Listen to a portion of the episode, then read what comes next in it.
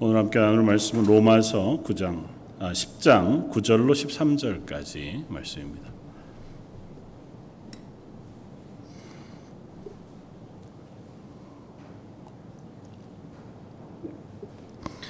오늘 함께 나눌 말씀은 10장 1절로 13절까지인데요. 어, 함께 봉독하기는 9절로 13절까지만 함께 봉독하겠습니다.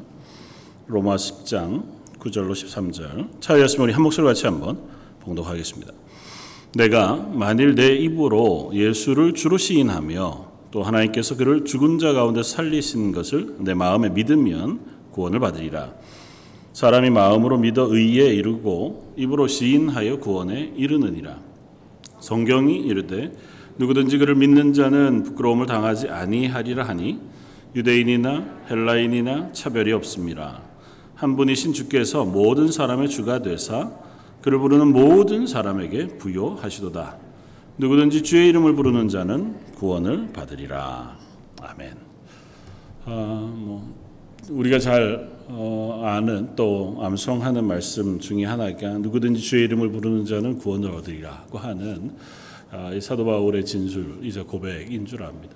오늘 말씀을 어, 나누면서 특별히 로마서 10장은 앞에서 9장에서 계속 이야기하고 있던 것의 연장선상에서 10장을 시작합니다. 10장 1절을 보면 이렇게 진술해 형제들아 내 마음에 원하는 바와 하나님께 구하는 바는 이스라엘을 위함이니 곧 그들로 구원을 받게 함이라 이렇게 했습니다. 그러니까 계속해서 이 사도 바울의 마음 속에 유대인을 향한 안타까움 그리고 간절한 구원의 소망이 있어요. 자기가 유대인이기 때문에 더욱 그러하고 또 유대인이 하나님으로부터 은혜를 받아 하나님의 택한 백성으로 어, 그렇게 택함을 받았음에도 불구하고 지금 예수 그리스도로 인한 십자가의 구원이 선포되어지고 있는 마당에는 오히려 이방인들은 예수 그리스도를 주로 고백하고 그 십자가의 죽으심과 부활을 믿음으로 구원에 이르는 반면에 유대인들은 여전히 일부를 제외하고는 예수 그리스도를 거절하고 그 십자가의 죽으심과 부활을 믿지 아니함으로 구원에 이르지 못하는 어, 안타까운 상황 속에 놓여 있단 말이죠. 그래서 어, 유대인들이 그렇게 구원받지 못하는 상황에 대한 안타까움과 아울러서 어, 편지하면서 이 로마서를 통해서 로마서의 가장 핵심이 되는 선언과 같은 말 많이 들어보셨겠지만 이신칭의 그러니까 믿음으로 말미암아 의롭게 함을 얻는 그 구원을 받는 믿음, 믿음으로 구원 얻는 그 선언과 고백에 대해서 계속해서 어, 설명하고 진술하고 다시 논증하고 확인하고 어, 그러는 중에 있습니다. 10장도 어, 마찬가지로 믿음으로 얻는 구원에 대하여 사도 바울이 다시 한번 확인하고자 해요. 그러면서 여전히 그 구원에서 떨어져 있는 유대인들의 실패를 교훈 삼아서 지금 우리가 어떻게 하나님의 구원받은 그리스도인 그, 그 구원받은 그리스도인으로서의 삶의 자리에 설 것인가에 대한 이야기를 하려고 하고 있습니다. 오늘 우리가 기억할 것은 어, 구절 말씀에 내가 만일 내 입으로 예수를 주로 시인하며 또 하나님께서 그를 죽은 자 가운데 살리신 것을 내 마음에 믿으면 구원을 받으리라. 고 하는 이 말씀과 바로 뒤에 이어서 그것을 요약해서 사람이 마음으로 믿어 의에 이르고 입으로 시인하여 구원에 이르느니라고 하는 이 선언의 말씀들을 우리가 한번 어, 기억하고 우리의 고백으로 삼을 수 있으면 좋겠다 생각이 되었습니다. 어, 어려운 게 없는 말이죠, 뭐. 예수 그리스도를 주로 시인하는 우리 입술로 주로 시인하는 그 입술로 고백하는 그 고백, 내 입술로 예수 그리스도를 주로 시인하는 그 고백, 어, 그, 그리고 내 마음에 예수 그리스도가 어, 우리를 위해 죽으셨다는 사실과 또 죽은 자 가운데에서 부활하셨다고 하는 사실을 마음에서 믿음으로 우리 구원에 이른다고 하는 이 사실에 대해서 어, 뭐 이견이 없습니다. 당연하지요. 기독교의 구원, 하나님 우리에게 허락하신 구원은 그와 같습니다. 그 하는 사실에 이견은 없습니다. 그러나 사도 바울이 이 진술을 계속해서 하고 있는 바는 꼭 유대인들만 대상으로 하고 있는 건 아니에요. 우리가 그렇게 고백하고 내 입으로 예수 그리스도를 주로 시인하고 나는 예수님이 날 위하여 죽으셨다는 사실을 믿습니다. 그리고 예수님이 부활하여 승천하셔서 우리의 첫 열매가 되셨다는 사실을 믿습니다고 고백하는 우리에게도 동일한 이야기를 물어보고 있어요. 정말 네가 알고 있는 그 사실, 그 구원에 대한 사실과 토대가 분명하냐 하고 묻는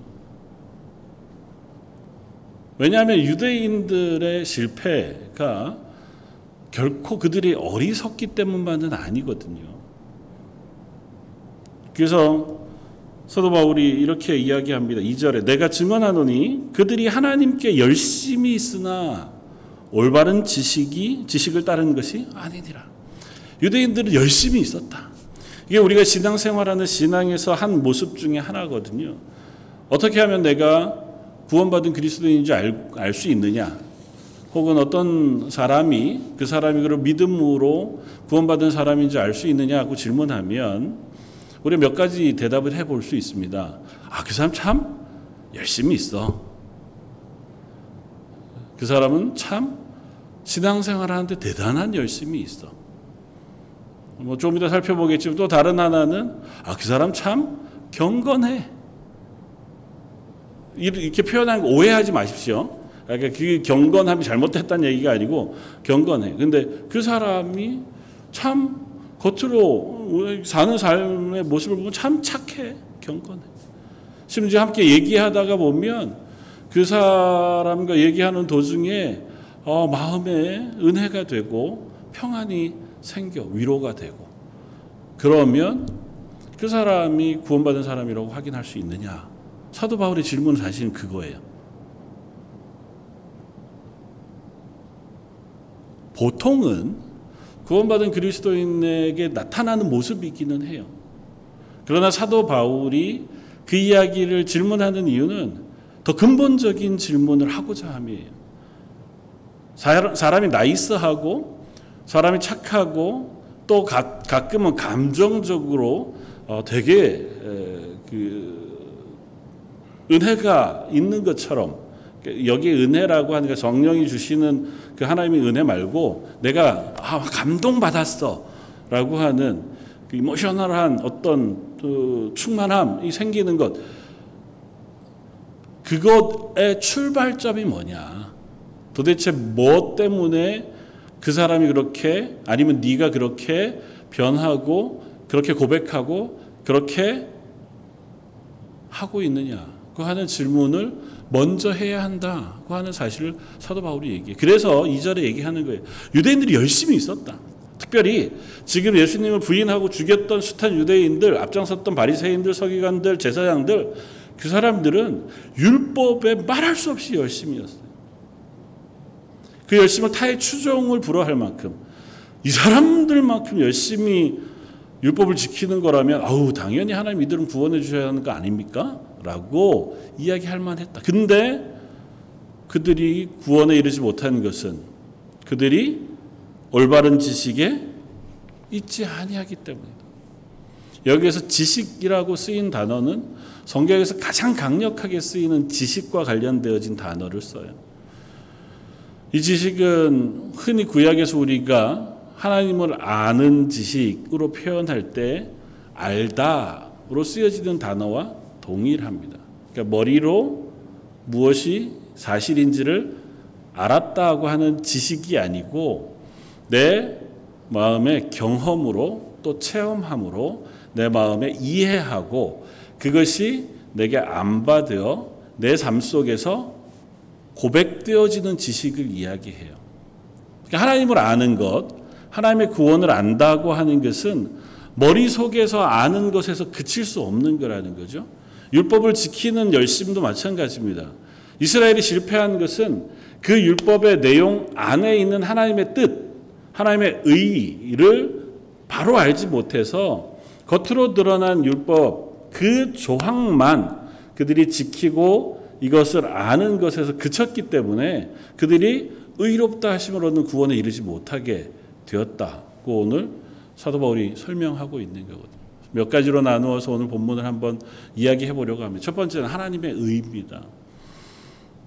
3절에 하나님의 의를 모르고 자기 의를 세우려 함으로써 하나님의 의에 복종하지 아니하였다. 누가요? 유대인들이. 그래서 그들이 구원에 이르지 못했다. 이스라엘 사람들이 누구를 믿었습니까?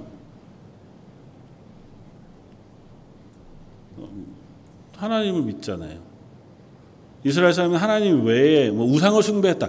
아 그건 뭐 거기까지는 아예 야, 이야기할 의미가 없고 우상을 섬기는 거야 뭐 당연히 그들이 하나님의 구원에 이르지 못하는 건 당연하죠. 그거 말고 하나님을 믿어요. 그리고 하나님 주신 말씀 그 명령인 율법을 지키는 사람들에게 어, 이야기하는 겁니다. 그들 하나님을 믿습니다. 그런데 사도 바울은 뭐라고 얘기하냐면 그들이 하나님의 의를 모른다고 얘기해요. 왜 그렇게 이야기할까요? 도대체 무엇 무엇 때문에 이 하나님의 의를 이스라엘 사람들은 모른다, 유대인들은 모른다라고 사도 바울이 판단하고 선언하고 있는 걸까요? 뒤인 이은 얘기를 보면 이렇습니다. 자기 의를 세우려 함으로써 하나님의 의에 복종하지 아니 하였느니라. 그들이 하나님은 알고 하나님의 율법은 알아요. 그런데 그 율법 속에 하나님께서 가르치시는 하나님의 뜻과 의에는 관심이 없고 율법을 지키는 행위에만 관심이 있었어요. 그래서 바리새인들이 예수님에게 어, 계속해서 거듭거듭 혼나게 되었을 때 예수님 바리새인들 향해 제일 많이 하셨던 말씀 중에 하나가 회칠한 무덤과 같다는 거잖아요. 겉은 번지르르 하지만 속에는 죄가 악독이 것입니다. 겉으로는 하나님의 말씀 율법을 지켜요. 금식도 하고 성전에 올라가서 제사도 드리고 또 구제도 합니다. 그리고 거짓말도 안 하려고 하고 살인도 하지 않습니다. 그런데 정작 그 마음속에 있는 죄의 문제에 대해서 스스로 인정하지 않아요. 나는 의로와 왜냐하면 이 법들을 지켰으니까 난 살인한 적이 없어. 난 남의 물건을 뺏은 적이 없어. 나는 내 돈 중에 10분의 1은 성전의 11조 로 드리고 또 그 남은 것의 10분의 1들은 구제 하는 일에 헌금하고 또 일주일에 하루, 하루는 금식해서 또 성전에 올라가서 회당에 가서 하나님께 기도하고 또 가능하면 선한 일을 하려고 노력해 왔어. 그래서 나는 하나님 보시기에 의로와라고 하는 생각을 그들이 가졌다는. 교만하기 때문만은 아니에요. 그들이 착각했다는 거예요. 뭔 착각을 했냐면 그러면 의롭다고 인정받을 줄 아는 착각을 했다는 거예요. 실제로 예수님 말씀하시기를 우리의 겉으로 겉에서 들어가는 것이 우리를 범죄하게 하는 것이 아니라 우리 속에서 나오는 것이 죄를 짓게 하고 악을 드러내는 것이라고 이게 말이든 행동이든 그런 것이잖아요. 말로는 사람들을 무시합니다. 율법을 안 지키는 사람들에게 가혹한 짐을 져주고 니들 그렇게 해서 구원받을 수 없어. 혹은 사람들을 불리합니다. 야 너희는 우리하고는 달라. 너희들은 구원받을 수 없으니 우리와 사귈 수 없어. 우리끼리 잘 지키는 사람들끼리 우리들은 하나님이 의롭다. 그래서 복을 받을 수 있는 사람 부류에 속하는 사람들이고 너희는 그럴 수 없어. 라고 하는 어리석은 착각에 빠졌다. 내 행위가 나를 의롭게 할 거라고 오해했어요. 행위로 의롭다 하심을 얻을 육체가 하나도 없다고 사도 바울이 선언하는 겁니다. 그럴 수 없다. 그것이 착각이라는 거예요. 그래서 일어난 결과가 뭐냐면 예수님을 거절한 거예요. 예수님이 십자가에서 나를 위하여 죽으셨다는 사실을 그들이 믿을 수 없는 거예요. 아니 받아들일 수 없는 거예요. 왜? 나는 율법을 지키는데 나는 율법을 지켜서 의로운 사람인데 그건 나를 위해서 예수님 하나님의 아들이신 분이 오셔서 날 대신해서 죽는다고? 어, 그건 난 필요 없어. 그게 유대인들의 착각이었습니다. 그러니 예수님을 믿지 않았던 거고 예수님의 말씀을 거절한 거예요. 하나님의 권능이 이적이 예수님을 통해서 드러날 때 혹합니다. 와, 저분이 정말 메시아가 아닐까? 근데 그분이 날 위해서 십자가에 달려 죽으신다는 거예요. 그러므로 나를 살리시겠다는 거예요. 아니, 그건 이해가 안 돼. 왜냐하면 나는 이미 율법을 지킴으로 하나님의 의로운 백성의 자리에 있는 사람이거든요. 난 율법을 지켰기 때문에 또 지키기 때문에 조금 미진한 것들이 있을지 모르지만 그런 부분을 앞으로도 더 잘 지키면 돼. 그러면 나는 의로운 사람, 하나님 구원받은 백성의 자리에 있는 건데 그런 나를 위해서 예수님의 십자가는 뭐 필요 없는 거예요. 그래서 예수님을 거절한 겁니다. 그것이 그들의 오해가 됐고 실패가 되었다는 거예요. 사도 바울의 진술은 그것입니다. 그러면서 하나님의 의가 무엇이냐? 하나님의 의라고 하는 것은 예수 그리스도를 통하여 완성되어지는 것인 것을 선언해요. 하나님의 의는 우리가 행동을 통해서 하나님의 의로 오신 부분에 도달하는 것이 아니고 우리는 그곳에 도달할 수 있는 능력이 없고 그만한 어, 수준이 되지 않기 때문에 죄인된 우리를 대신하여 예수님이 죽으심으로 예수님의 의를 우리에게 덧입혀 주셔서 하나님의 의에 도달하게 하시는 방법으로 하나님의 의를 완성하시겠다는 것이 하나님의 뜻이에요. 그러니까 우리는 어떻게 해요? 그 예수 그리스도를 믿음으로만 하나님의 의에 이룰 수 있습니다. 하나님이 이스라엘 백성에게 십계명을 주셨습니다. 그리고 율법을 주셨어요. 그것을 통해서 하나님의 의를 가르치셨어요. 그런데 그 하나님의 의로 가르치신 십계명의 첫 네 계명은 하나님과의 관계입니다. 온 세상에 하나님은 유일하게 하나님밖에 없다. 그리고 그 하나님은 전능하시고 우리 삶의 생명의 주권자가 되신다. 그 하나님 앞에 우리가 다른 어떤 것으로도 그 하나님을 바꾸거나 혹 부를 수 불러 부를, 부를 만한 그 어, 실패에 빠지지 말도록 하나님께서 말씀으로 계명으로 허락해 주셨어요. 유대인들은 그 하나님을 안다고 생각했습니다. 근데 그들은 그 하나님이 어떤 하나님이신지를 몰랐습니다. 내 삶의 주인이시자 온 세상의 유일하신 주권자, 창조주이신 그 하나님 말고도 유대인들은 여전히 의지할 것들이 있었어요. 그 하나님의 계명의 온전한 뜻을 깨닫지 못했습니다.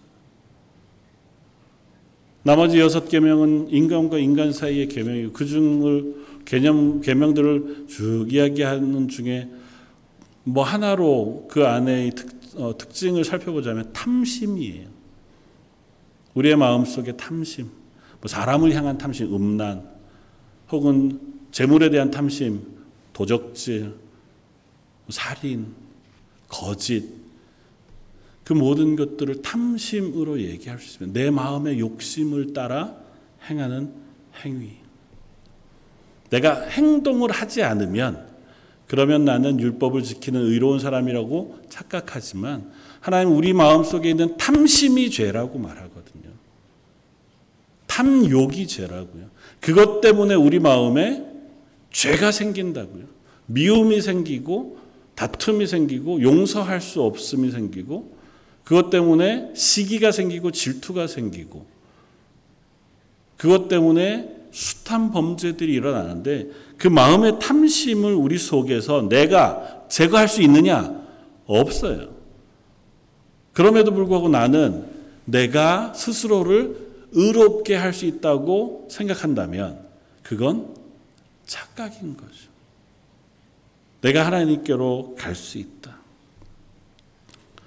처음 얘기했던 내가 그리스도인 되어짐에 대한 고백에 대한 확인을 해보자고 하면 우리는 그런 것들을 살펴볼 수밖에 없습니다. 우리가 겉으로 풍기는 어떤 경건한 모습, 아니면 거룩한 어, 태도, 왜 다르잖아요. 믿음의 사람들에게서 보여지는 그 모습이나 태도는 겉모습만 보아도 아니면 말하는 행동만 보아도 아 그렇게 점잖고 비교적 어, 그런 분위기 그- 꼭 그러냐? 그러면 그 사람이 구원받은 사람일까요? 그것만 봐서 모르지요. 그러면 그 사람이 교회를 열심히 다녀요. 신앙생활을 열심히 합니다. 그 열심히 그 사람의 그리스도인됨을 증명할까요? 그럴 수 있습니다. 그러나 그 모든 것 이전에 한 가지를 질문해 봐야 돼요. 뭘 질문해 봐야 할까요? 당신은 무엇을 믿습니까? 그리스도인이 그리스도인 되는 유일한 고백은 뭐예요? 예수 그리스도를 주로 시인하고 예수님의 십자가의 죽으심과 부활하심을 통하여 내가 구원받았음을 인정하고 이해하고 믿는 거예요. 이것이 없이 다른 어떤 것도 우리를 그리스도인으로 고백하게 하지 않습니다. 그런 분들이 있어요. 조금 신앙생활에 약간 이단적으로 이렇게 가시는 분들, 어떤 목사님들 혹은 믿음의 사람들을 보면 너무 사람이 좋아요. 그러면 이야기하고 같이 기도하다 보면 막 얼마나 열심히 있고 기도에 그 은사가 있어서 뜨겁게 막 같이 기도하다 보면 나도 막 은혜가 있는 것 같은 느낌이 들어요. 죄송하면 표현을 이렇게 하는 걸 죄송하게 생각합니다. 어, 실제로 뭐이 말고 느낌이 느낌이 아 같이만 있으면 뭔가 내게 막 뭐가 일어날 것 같아. 그런데 이렇게 말씀하는 걸 듣다가 보면 예수님에 대한 얘기, 십자가에 대한 얘기, 성경에 대한 얘기를 별로 하지 않아요. 그렇다면 과연 그가 말하고 고백하고 행동하는 것이 믿음의 고백이 되겠느냐는 거예요. 한 걸음 더 나아가서 성경과 다른 이야기를 한다고 하면 예수 그리스도의 십자가의 구원과 조금 다른 이야기를 한다고 하면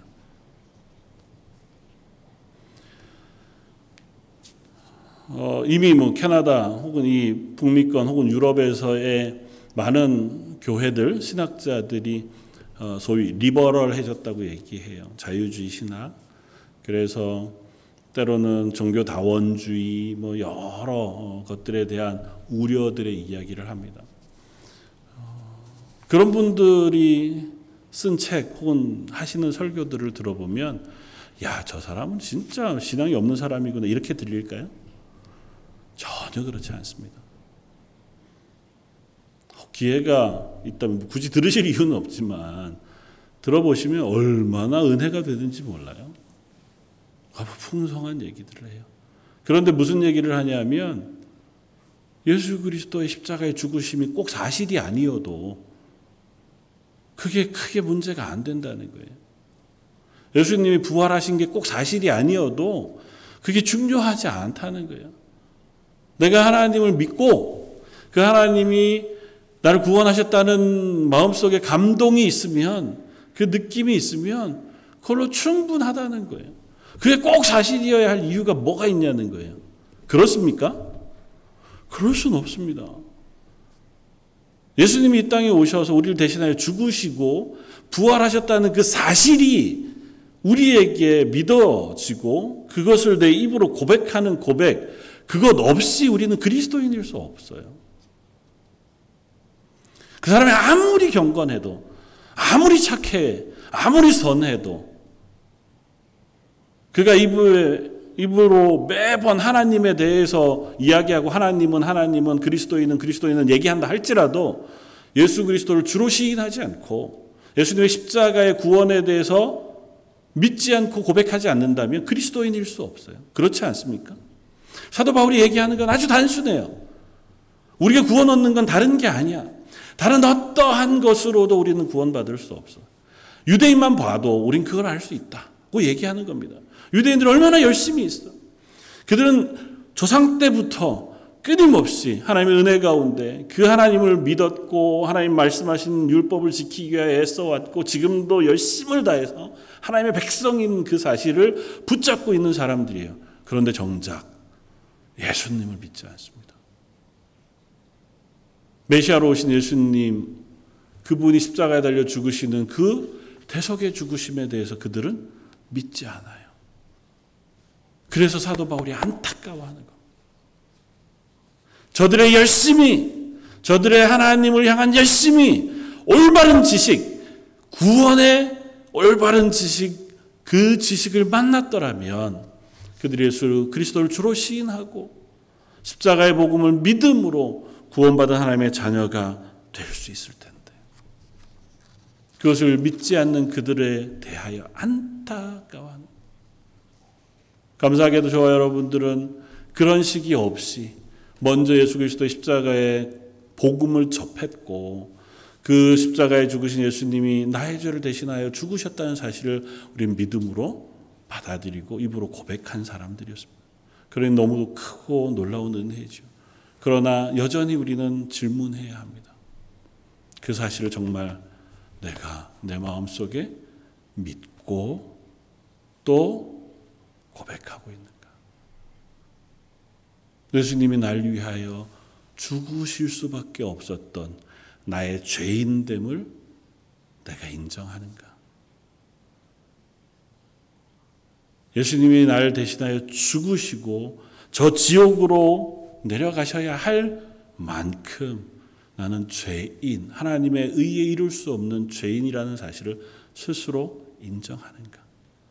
한 걸음 더 가면 그런 나를 예수 그리스도의 죽으심 보혈을 통하여 구원해 주셔서 이제는 하나님의 영광의 자리로 우리를 옮겨 놓으셨다는 사실을 믿는가?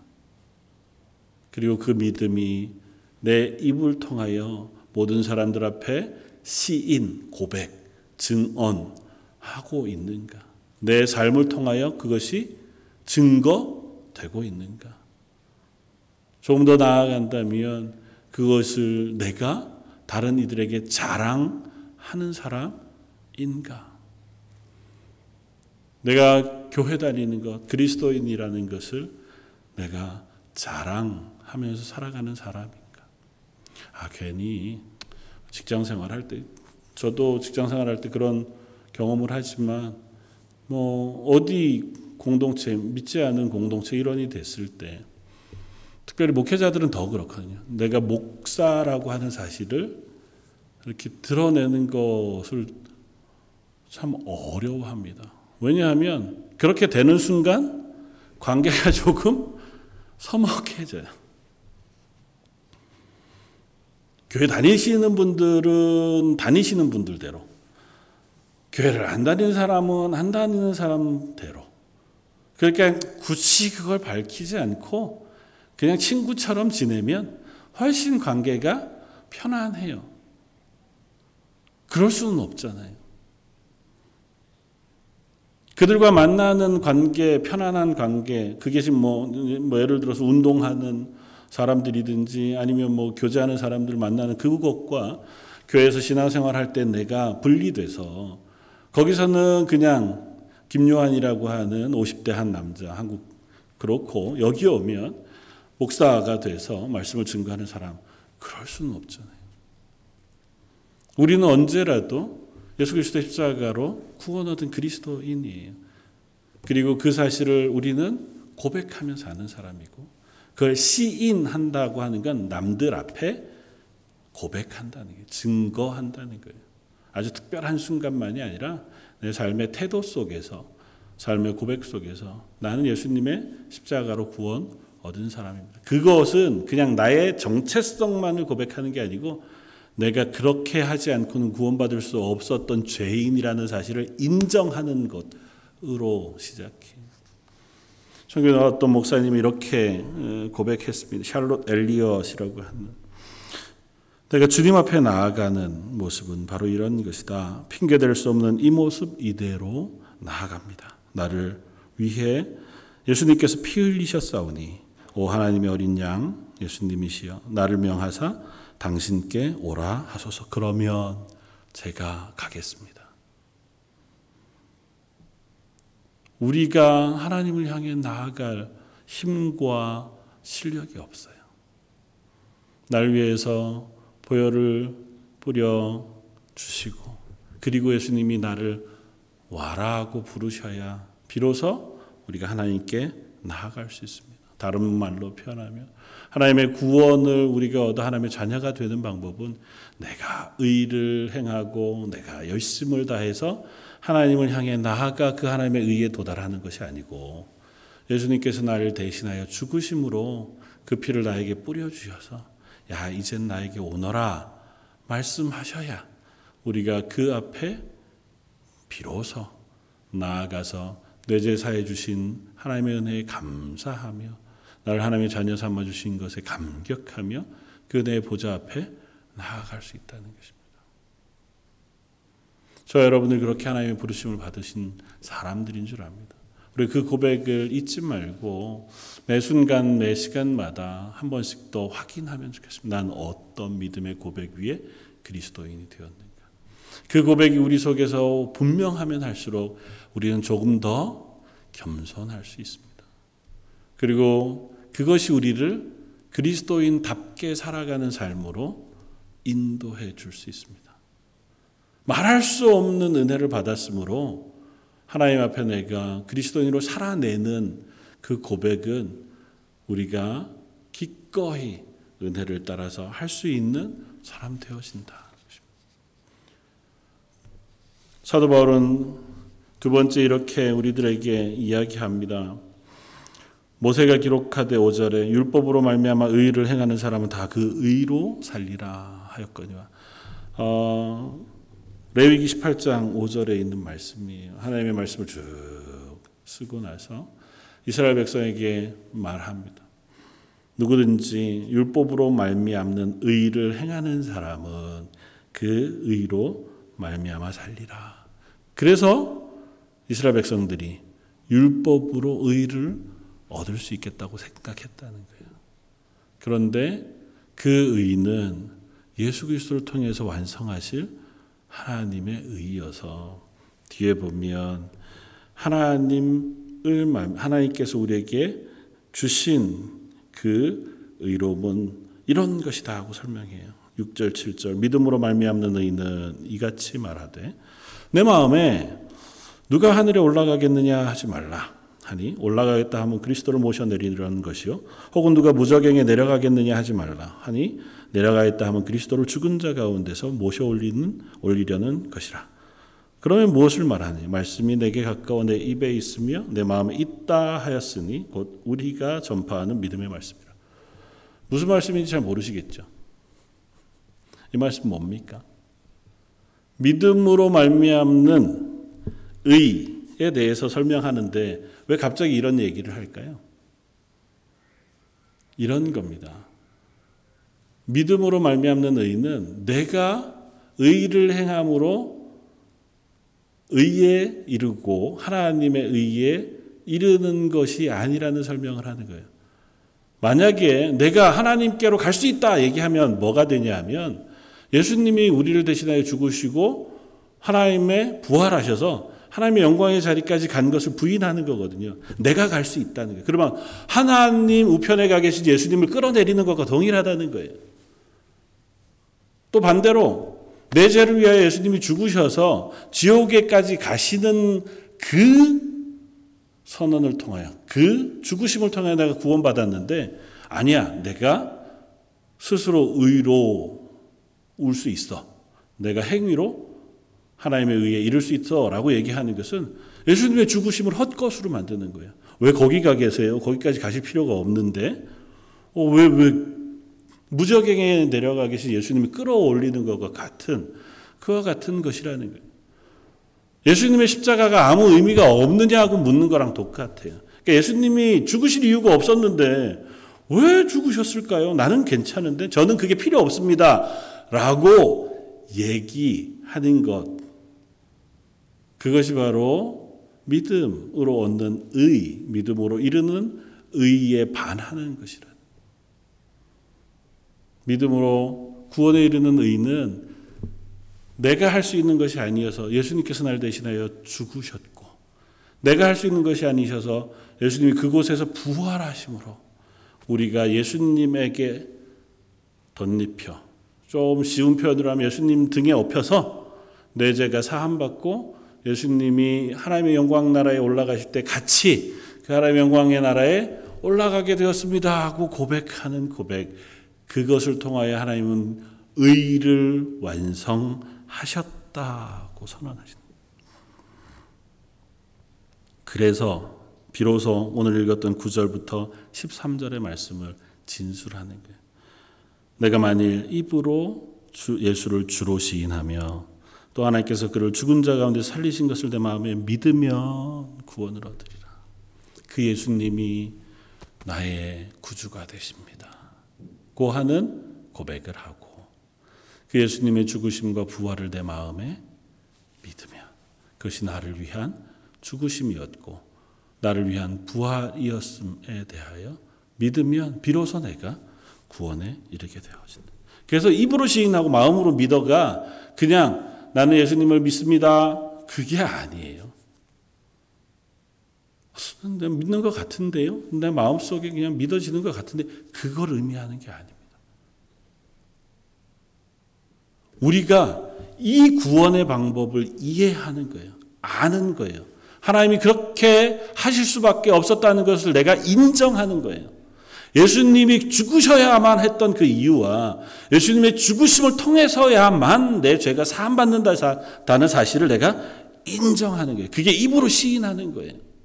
예수 그리스도를 주로 시인한다고 하는 그 그분이 나의 주인이 되셔 나의 구주가 되신다는 사실, 그분이 나를 대신하여 죽으셨다는 사실을 시인, 인정, 알아야 인정하죠. 변호사 사인해가지고 무슨 서류로 어, 집, 집을 사고 팔아요. 근데 변호사 맨 마지막에 사인해야 계획 끝나잖아요. 근데 뭐 저도 한 번 해봤지만 대부분 사인을 무지하게 많이 하잖아요. 나중에 되면 무슨 내용인지 그냥 사인하라는데 하고 넘어가 하라는 하고 넘어가요. 그런데 그 내용 중에 내가 알지 못하는 무슨 계약 조건이 있었어요. 내가 몰랐어. 사인했어요. 그러면 그 우리에게 그 계약이 손해를 끼쳐도 할 말이 없잖아요. 근데 사실은 하나님을 믿는 구원은 내가 모르고 시인할 방법이 없어요. 그건 시인하는 게 안 돼요. 그래서 그 하나님의 구원을 알아야 하는 거고, 그걸 하나님을 아는 지식이라고 표현하는 거예요. 하나님을 알아야 하나님이 어떤 분이신지 공의로우시고 사랑의 하나님인지 알아야 하나님의 구원의 방법인 십자가를 알아요. 왜 굳이 십자가를 통해서만 구원하셨야만 했는지는 하나님이 어떤 분이신지 알아야 돼요. 하나님은 죄를 미워하시고 그리고 우리를 사랑하시는 하나님이세요. 그걸 이루시는 하나님의 영광의 자리가 바로 십자가의 자리. 그 십자가를 통해서 나를 구원하셨다는 사실을 내가 비로소 알고 입으로 시인하고 믿게 되어지는 그 고백을 하는 것. 그래서 입으로 시인하여 또 마음으로 믿어 의에 이르고 구원에 이르게 되어진다. 마지막으로 우리가 확인할 것은 그것이 우리는 입으로 시인하여 의에 이르고 마음으로 믿어 구원에 이르게 되어진다. 그건 첫 번째 하나님이 나의 구원의 전적인 주인이시라고 하는 사실을 인정하는 거예요. 이 고백의 전적인 고백의 제일 중요한 의미는 그거예요. 내가 입으로 시인하고 마음으로 믿는 것의 첫 번째 그건 아 하나님이 내 구원의 주권자시다. 하나님이 하신 일이다라는 걸 인정하는 거예요. 내가 한 게 아니고 내가 도달할 게 아니고 하나님이 나를 구원해 주셨습니다. 그게 예수 그리스도를 주로 시인하는 거예요. 두 번째는 나를 의롭게 하신 하나님의 의를 안다면 이제는 그 하나님의 의에 순종하며 살아가는 사람 되겠습니다고 하는 고백 그것이 입으로 시인하여요. 그래서 사도 바울은 앞에 이렇게 고백합니다. 3절에 하나님의 의를 모르고 자기 의를 세우려 함으로써 하나님의 의에 복종하지 않은 것이 이스라엘이었다면 예수님께서 모든 믿는 자의 의를 이루시게 율법의 마침이 되심으로 우리를 구원하셨어요. 그래서 이제는 그 율법으로 말미암는 의를 행하는 사람은 그 의로 살리라고 했던 레위기의 선포가 완성되어서 우리에게 이루어지게 되었다. 그 말하는 거예요. 이제는 우리가 하나님 완성하신 하나님의 의를 우리 속에 넣어 주셨잖아요. 예수님을 통하여 우리를 의롭다고 인정해 주셨잖아요. 그러니까 우리는 어떻게 할 수 있는 사람이 됐다고요? 하나님의 의를 행함으로 의로운 사람으로 살아갈 수 있는 사람 되었다는 거예요. 그러므로 이제는 우리가 입으로 시인하여 그 하나님의 구원받은 백성인 것을 고백하는 것과 아울러 내 삶으로 그 하나님의 구원받은 백성인 것을 증거하며 그래서 하나님 말씀에 순종하며 살아가는 사람으로 살아야 한다는 것입니다. 그리고 마지막으로 그 예수 그리스도의 십자가의 구원 그것이 무엇인지에 대해서 늘 우리가 기억하고 묵상하며 살아가는 사람이어야 한다. 마음으로 믿어라고 하는 것은 그냥 믿는 것 같아요. 내 마음 속에 믿어지는 것 같아요가 아니라 내 마음에 단단한 뿌리로 자리할 수 있도록 내가 거듭거듭 확인하는 거예요. 그런가 해서 확인하고 하나님께 기도함으로 그 믿음이 내 속에 온전하게 되기를 고백하고 또 질문해보고 또 확인하고 내 삶 속에 정말 그 믿음의 고백이 내 입술의 고백이 무엇인지를 계속 거듭 확인함으로 그것이 내 속에 흔들리지 않는 토대가 되어져 가도록 우리가 이 믿음의 경주를 해가야 하는 사람인 줄 압니다. 이미 믿었어요. 그러나 하나님 나라 갈 때까지 그 믿음은 점점 점점 완성되어져 가요. 처음에는 흔들리기도 해요. 그러나 점점 점점 이제는 흔들리지 아니에요.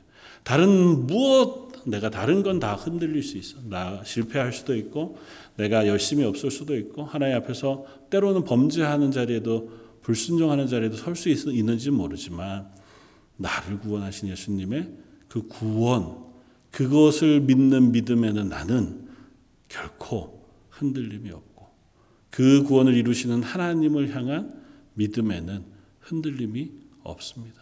내가 부끄러울 수는 있어요. 남들 보기에 구원받은 사람이라고 고백하기에 참 부끄러울 수는 있습니다. 남들 앞에 덜 떳떳할 수는 있지만 그렇다고 해서 이 사실이 바뀌지는 않는다고 고백할 수 있는 자리에 서면 좋겠습니다. 우리는 보통 그렇거든요. 남들 보기에 부끄러우면 내가 믿는 믿음의 고백도 숨기고 싶어요. 그러나 그러지 않고 나는 실패하지만 하나님은 실패하지 않으십니다. 제가 부족해서 하나님의 영광을 가리지 않게 해 주십시오. 제가 실패해서 하나님의 구원을 가리지 않게 내 입으로 내 마음으로 내 삶으로 하나님의 구원을 증거하고 고백하는 삶 살게 해 주십시오. 그렇게 고백하는 저와 여러분들 되시기를 주님의 이름으로 부탁을 드립니다. 같이 한번 기도하겠습니다.